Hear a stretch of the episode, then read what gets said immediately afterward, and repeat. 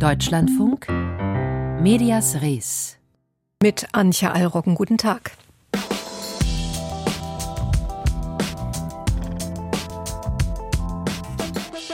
Jeder Mensch hat ein Bedürfnis nach Kommunikation und auch ein Recht darauf, diesem Bedürfnis nachzugehen. Was aber, wenn der Staat in dieses Grundrecht eingreift? Die Europäische Kommission will Chatverläufe künftig strenger kontrollieren. Das sorgt für Kritik. Und wohin es führen kann, wenn der Staat das Recht auf Kommunikation komplett kontrolliert, das schauen wir uns heute am Beispiel El Salvadors und Nicaraguas an. Zunächst aber wollen wir über die Macht der Medien reden. Besser gesagt geht es um die Machtfrage von Satire. Ende vergangener Woche hatte das Z D F-Magazin Royale eine bemerkenswerte Verbindung aufgedeckt. Besser gesagt, es wurde darüber berichtet. Es ging dabei um Arne Schönbohm, Chef des B S I, des Bundesamts für Sicherheit in der Informationstechnik. Er soll angeblich über Kontakte zu einem Verein mit Verbindungen zu russischen Geheimdienstkreisen verfügt haben. Das Bundesinnenministerium reagierte nach Ausstrahlung der Sendung prompt und distanzierte sich von Schönbohm, und zwar öffentlich. Da wird also in einer Sendung, einer Satiresendung über kurios erscheinende Verbindungen zwischen der Cybersecurity in Deutschland und Russland berichtet und Schönbohm dabei eine eigene politische Agenda angelastet.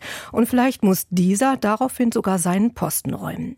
Uns soll es an dieser Stelle nicht um die politische Tragweite dabei gehen, sondern uns interessiert die Tatsache, dass es mit dem Z D F-Magazin Royale ein Satiremagazin war, das da einen Stein ins Rollen brachte. Dennis Lichtenstein, Kommunikationswissenschaftler an der Zeppelin Universität in Friedrichshafen, das ist ja schon ein bemerkenswerter Vorfall. Kuscht die Politik da etwa vor einer Satiresendung? Ja, hallo. hallo. Also im Moment sieht es Ja, im Moment sieht es ja eher so aus, als würde das Innenministerium die Gelegenheit, Herrn Schönbohm loszuwerden, dankend annehmen. Denn so wahnsinnig groß war der Druck auf die Politik eigentlich gar nicht. Sicherlich hat Jan Böhmermann einen Impuls gesetzt, der auch äh, Widerklang in der Medienöffentlichkeit gefunden hat. Aber es gab durchaus auch mehrere entlastende Berichte. Also es war keineswegs zwingend, ihm jetzt hier die ähm, Entlassung anzutragen. Und ich denke, wir würden auch die Wirkung oder die Wirkmacht von Satire an dieser Stelle ein bisschen überschätzen. Der einzelne Satirebeitrag ist nicht stark genug, hier diese politische Wirkung zu entfachen, sondern es braucht dann schon auch die ähm, Wälder an äh, Medienberichterstattung in die gleiche Richtung, die darauf folgt. Interessant ist vielleicht da so der allererste mediale Reflex. Ähm, da gab es ja schon einige Artikel, zum Beispiel im Spiegel, die von einer Enthüllung gesprochen haben. Aber davon kann ja nicht die Rede sein, oder? Nicht zu Recht. Es sind viele äh, Aspekte dabei, die eigentlich schon bekannt waren, aber die im Neo-Magazin hier noch einmal oder im Z D F-Magazin hier noch einmal zusammengetragen sind. Aber das macht im Grunde auch die Sendung von Jan Böhmermann aus. Also ein bisschen mit dem Pathos des Enthüllungsjournalismus und der großen Aufklärung, ähm, ja viele bereits bekannte Fakten noch einmal zusammenzutragen, zu bündeln und spektakulär aufzuarbeiten. Auf diese Weise erreicht er auch eine Wirkung beim Publikum, erreicht Aufmerksamkeit und äh, erreicht auch Resonanz in den Medien, wobei viele Journalistinnen und Journalisten auch schon darauf warten, was das Z D F-Magazin als nächstes an Themen anstößt. Also ist es das, dass Satire Inhalte zusammenfassend einfach lauter, freier, frecher vorbringen kann, als herkömmlicher Journalismus das tun kann? Ja, also in dieser Hinsicht hat Satire gegen dem, gegenüber dem Journalismus sicherlich einen kleinen Vorteil. Satire ist weniger gebunden, was die Themenselektion des Journalisten angeht, der oder die sich dann an der Tagespolitik dann häufig orientieren muss. Satire kann sich auch gerne mal Nebenschauplätze herauspicken und ist natürlich auch in der Darstellungsweise ein wenig freier. Journalismus sollte auswo- ausgewogen berichten, sollte zwei Seiten eines Themas betonen, sollte abwägend sein. Äh, Satire neigt demgegenüber eher zur Eindeutigkeit, kann laut sein, kann auch stärker Personen direkt angreifen. Ja, wie eindeutig und angreifend darf Satire denn dann sein? Ich spiele da so ein bisschen auf diese polternden Hashtags an bei Böhmermann. Dieses Mal hat mir jetzt mit dem Hashtag Cyberclown zu tun, steht für Arne Schönbohm. Ist das noch okay? Naja, okay ist es, solange es durch Fakten eben auch gedeckt ist. Also Satire ähm, darf laut sein, aber Satire darf jetzt nicht falsche Informationen verbreiten. Und für Satire oder für Jan Böhmermann würde es an dieser Stelle zum Problem werden, wenn in, den, in der Anschlussberichterstattung jetzt seine inhaltlichen Aussagen mehr und mehr entkräftet werden würden. Ähm, was er macht, ist aber eine Strategie der Empörungssatire oder der Skandalisierung von Personen. Das ist in Ordnung, solange das über Fakten gedeckt ist. Man kann aber darüber diskutieren, ob es zum Problem wird, wenn eine Medienumgebung generell mehr und mehr von Skandalisierungsberichterstattung geprägt wird, wie wir es auch auf den Social Media mehr und mehr sehen. Aber es bringt eben Effekte mit sich, sehen wir an diesem Fall. Sollte sich der Journalismus da was abgucken von den Satireformaten im Fernsehen? Naja, also wenn er es tut, dann hat er den Vorteil, dass er eher oder leichter Aufmerksamkeit beim Publikum findet. Normativ gesprochen oder von der Überlegung, ob das wünschenswert ist, wäre ich da ein wenig zurückhaltender. Ähm, Skandalisierung oder der starke Fokus auf Einzelpersonen bringt immer mit sich, dass die komplexeren Hintergründe und Zusammenhänge so ein bisschen aus dem Blickfeld geraten. Also Journalismus erfüllt schon die Funktion, auch hintergründig zu berichten und Zusammenhänge zu erklären, aufzudeckend. Und mhm. das steht dann manchmal schon ein bisschen im Widerspruch zum, zur Skandalisierung. Über die Wirkmacht von Satire auf Politik und deren Grenzen sprach ich mit dem Kommunikationswissenschaftler Dennis Lichtenstein. Vielen Dank. Nicht nur auf bundespolitischer, auch auf europäischer Ebene wird das Thema Überwachung gerade heftig diskutiert. Von Seiten der E U-Kommission gibt es Pläne, Chats in Messenger-Diensten sehr viel mehr als bisher zu kontrollieren. Ich habe Markus Reuter, Redakteur bei Netzpolitik punkt org, zu diesem Vorhaben vor der Sendung befragt. Wie kommt die E U auf diese Idee? Die Gesetzgebung richtet sich erstmal gegen sexualisierte Gewalt gegen Kinder. Das ist sowas, was man landläufig früher Kinderpornografie genannt hat, also gegen Darstellungen im Netz zum Beispiel. Das ist die Begründung dafür und das ist auch das Ziel des Gesetzes. Dazu will man zum Beispiel Dateien durchsuchen auf den Endgeräten von Menschen. Ne? Also jeder hat von uns ein Handy äh, zum Beispiel.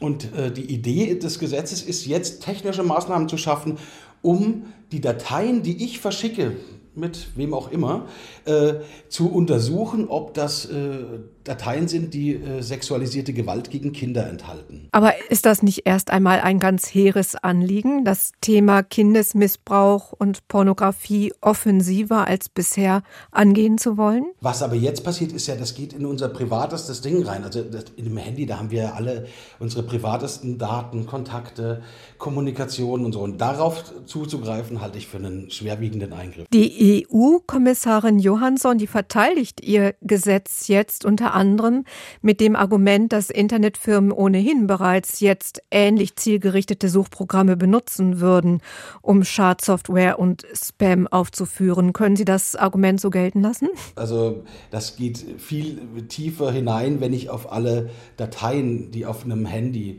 sind oder zur Kommunikation genutzt werden, wenn ich darüber schaue. Und also ich denke, das ist eine, eine neue Form, das hat, haben wir in keinem, in, in keinem westlichen oder in keiner westlichen Demokratie gibt es diese Art von Eingriffsschwelle. Und ich glaube, das Problem ist ja, weil, wenn ich, ich kann, wenn ich dort noch, wenn ich das abgleiche mit einer Datenbank von Bildern, die sexualisierte Gewalt gegen Kinder enthalten, kann ich das auch mit Mit allen möglichen Sachen. Ich kann da auch sagen, alles, was Demonstrationen enthält oder diese speziellen Bilder oder Bilder vom Tiananmen-Massaker oder was auch immer. Ich kann ja, diese Datenbank ist nur eine technische, das ist eine technische Konfiguration und ich habe eine Zensurmaschine, ne? Also die Leute meldet. Mehr als zwanzig zivilgesellschaftliche Organisationen sehen das ähnlich, dieses Szenario wie gerade von Ihnen beschrieben, und haben in einem öffentlichen Aufruf gegen die Pläne jetzt auch Stimmung gemacht.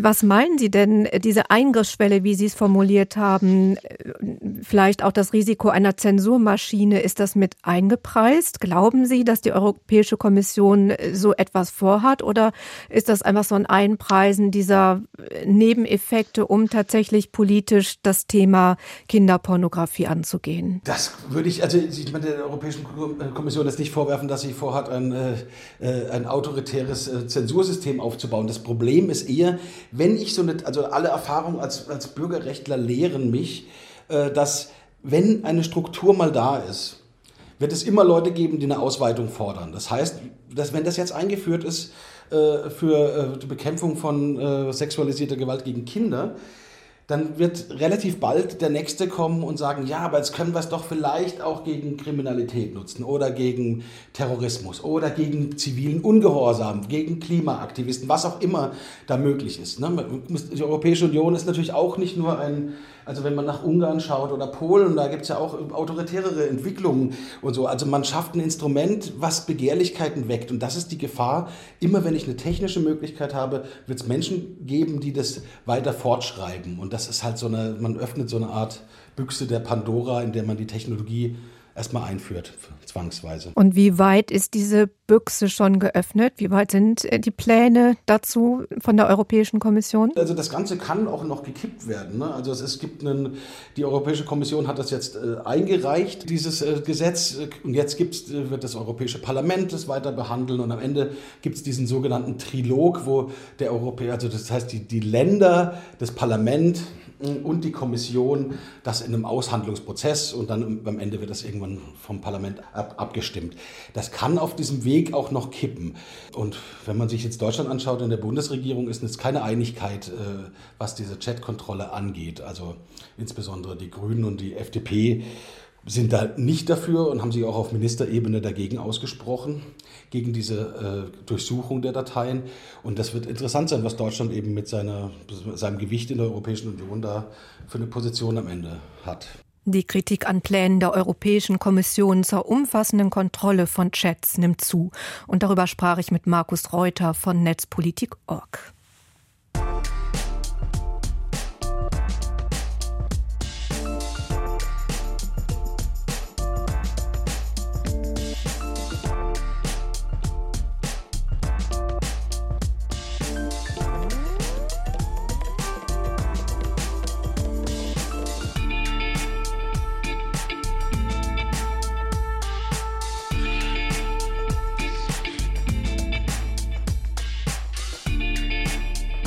Was passiert, wenn die Politik zu sehr in die Kommunikation der Bevölkerung eingreift, kann man sich gerade intensiv in El Salvador anschauen. Dort haben schon etliche Regierungen versucht, die grassierende Gewalt der sogenannten Maras-Jugendbanden, die ganze Stadtviertel terrorisieren, in den Griff zu bekommen. Erfolg hatte bisher niemand. Doch dann kam Präsident Nayib Bukele und drückte die Mordrate auf historische Tiefstände. Seit die Gewalt der Jugendbanden in El Salvador allerdings wieder eskaliert ist, versucht die Regierung mit neuen Gesetzen dagegen vorzugehen. Warum nun auch Journalistinnen und Journalisten um ihre Freiheit fürchten, erzählt uns Martin Reischke. Die Redaktion des salvadorianischen Online-Portals El Faro ist Gegenwind gewohnt. Seit der Gründung vor fast fünfundzwanzig Jahren wurden die Reporterinnen und Reporter wegen ihrer kritischen Berichterstattung immer wieder von der jeweiligen Regierung scharf angegriffen. Doch so schlimm wie unter dem aktuellen Präsidenten Nayib Bukele war es noch nie. Im Januar wurde öffentlich, dass die Telefone von mehr als zwanzig Redaktionsmitgliedern mit der Spionagesoftware Pegasus überwacht wurden. Das Parlament reagierte umgehend und ließ die digitale Überwachung per Gesetz legalisieren. Anfang April folgte der nächste Schlag. Nach einer Mordwelle der gewalttätigen Jugendbanden, bei der mehr als achtzig Menschen ums Leben kamen, verabschiedete die Regierungspartei ein Reformpaket, das die Strafen für Gangkriminalität drastisch erhöht.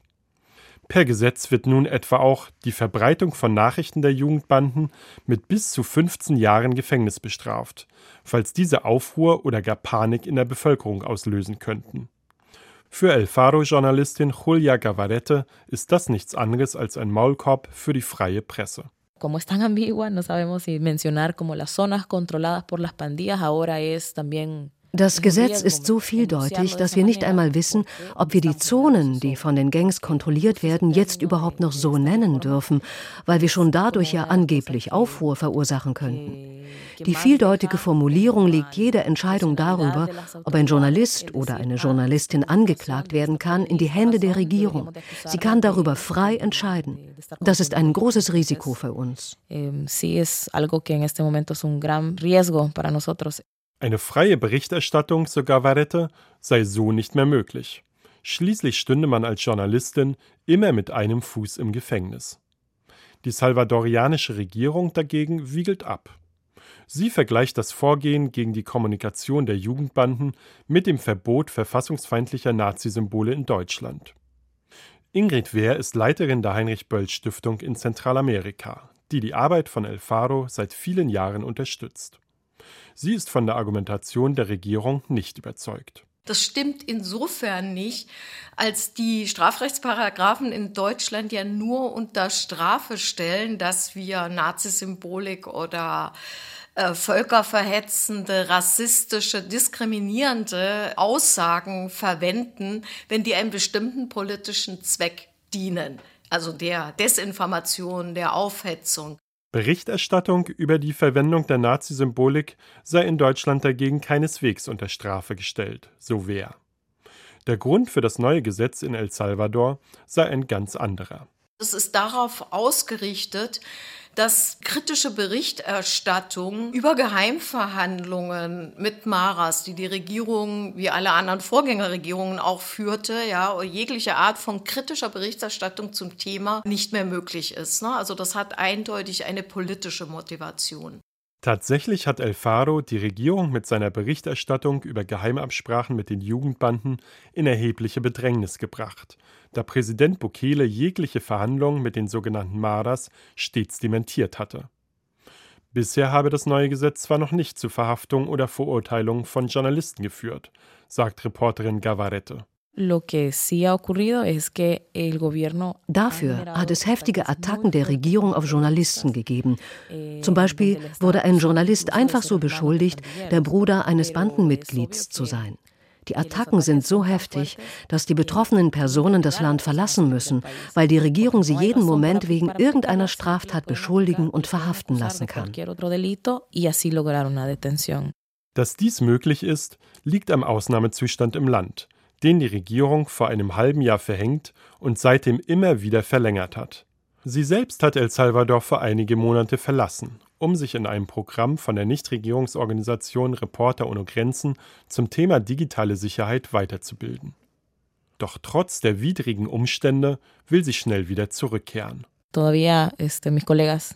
Meine Kollegen sind auch weiter in El Salvador. Wir versuchen also von dort aus Journalismus zu machen. Der Ausnahmezustand bringt ja auch viele neue Themen und Geschichten mit sich. Also müssen wir Möglichkeiten suchen, weiter darüber zu berichten. Und das belegt, dass konstruktiver Journalismus auch in Zeiten tiefer Krisen gut funktioniert. Martin Reischke berichtete über Zensurverbote in El Salvador.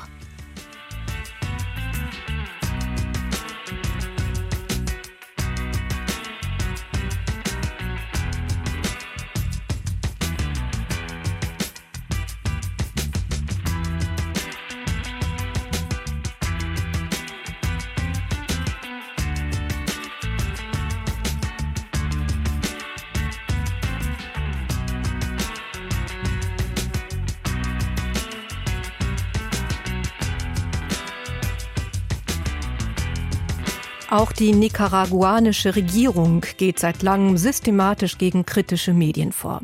Die Opposition kann nur noch aus dem Ausland ihre Meinung in Nicaragua verbreiten. Im August wurde sogar ein halbes Dutzend kleiner Radios der katholischen Kirche geschlossen. Und im September wurde das spanischsprachige Programm von C N N, einem der wichtigsten internationalen T V-Sender, verboten. Die Gleichschaltung der Medien ist nahezu komplett, berichtet Peter B. Schumann. Die Regierung von Nicaragua hat unseren Kabelkanal abgeschaltet und verhindert, dass die Nicaraguaner Informationen von einem Sender erhalten, dem sie mehr als fünfundzwanzig Jahre vertraut haben. Aber C N N en Español wird seine Verantwortung gegenüber dem nicaraguanischen Publikum weiterhin wahrnehmen und ist im Internet und als YouTube-Kanal zu sehen. Das teilte der Sprecher dieses in Lateinamerika weit verbreiteten U S-amerikanischen Nachrichtensenders Mitte September mit. Nicaraguas Telekommunikationsbehörde Telcor hatte ohne Ankündigung das Kabelsignal gekappt. Erst Tage danach sah sich Vizepräsidentin Murillo in ihrem Radioprogramm bemüßigt, eine Begründung für diesen Akt der Zensur zu liefern.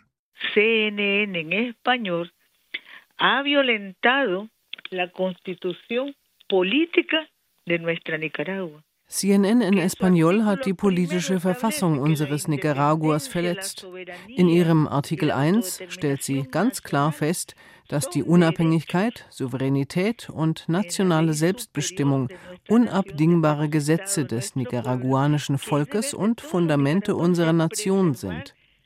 Und in Artikel siebenundsechzig verfügt sie, dass das Recht auf Information soziale Verantwortung voraussetzt und mit striktem Respekt vor den in der Verfassung niedergelegten Prinzipien ausgeübt werden muss.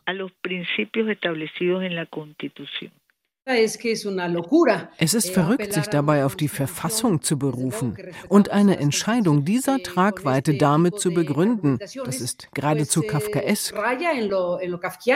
So Carmen Aristegui in einem Gespräch mit Confidencial, dem wichtigsten nicaraguanischen Oppositionskanal von Carlos F. Chamorro, der aus dem Exil in Costa Rica sendet.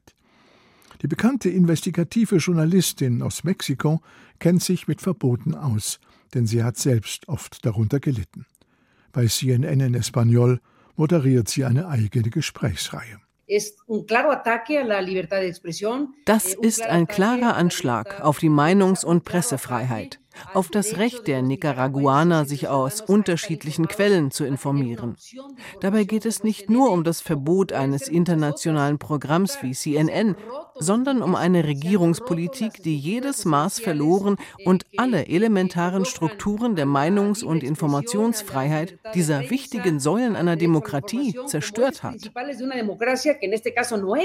Seit fünfzehn Jahren ist Präsident Ortega an der Macht. Und seither hat er vierundfünfzig Medien verboten. Radios, Fernsehsender, Zeitungen und Webseiten.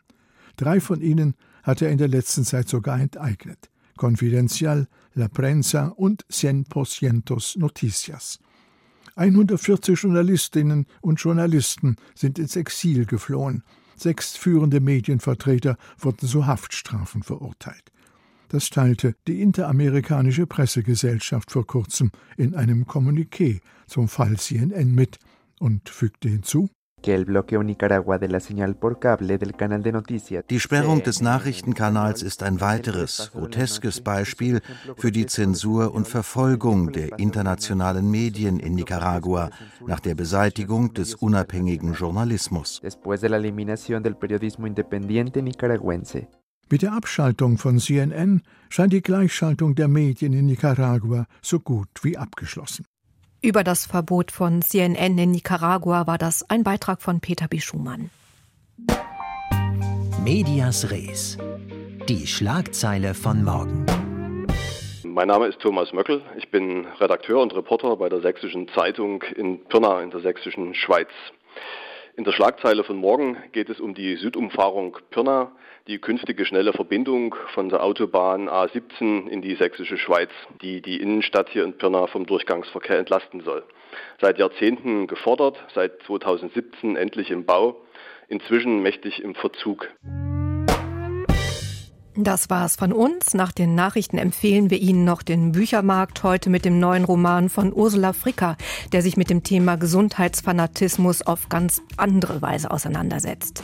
Nachhören können Sie uns wie immer, zum Beispiel über die D L F-Audiothek, gilt auch für unsere jüngste Ausgabe von Nach Redaktionsschluss. Für Medias Res im Studio war Anja Allroggen. Ihnen noch einen guten Nachmittag.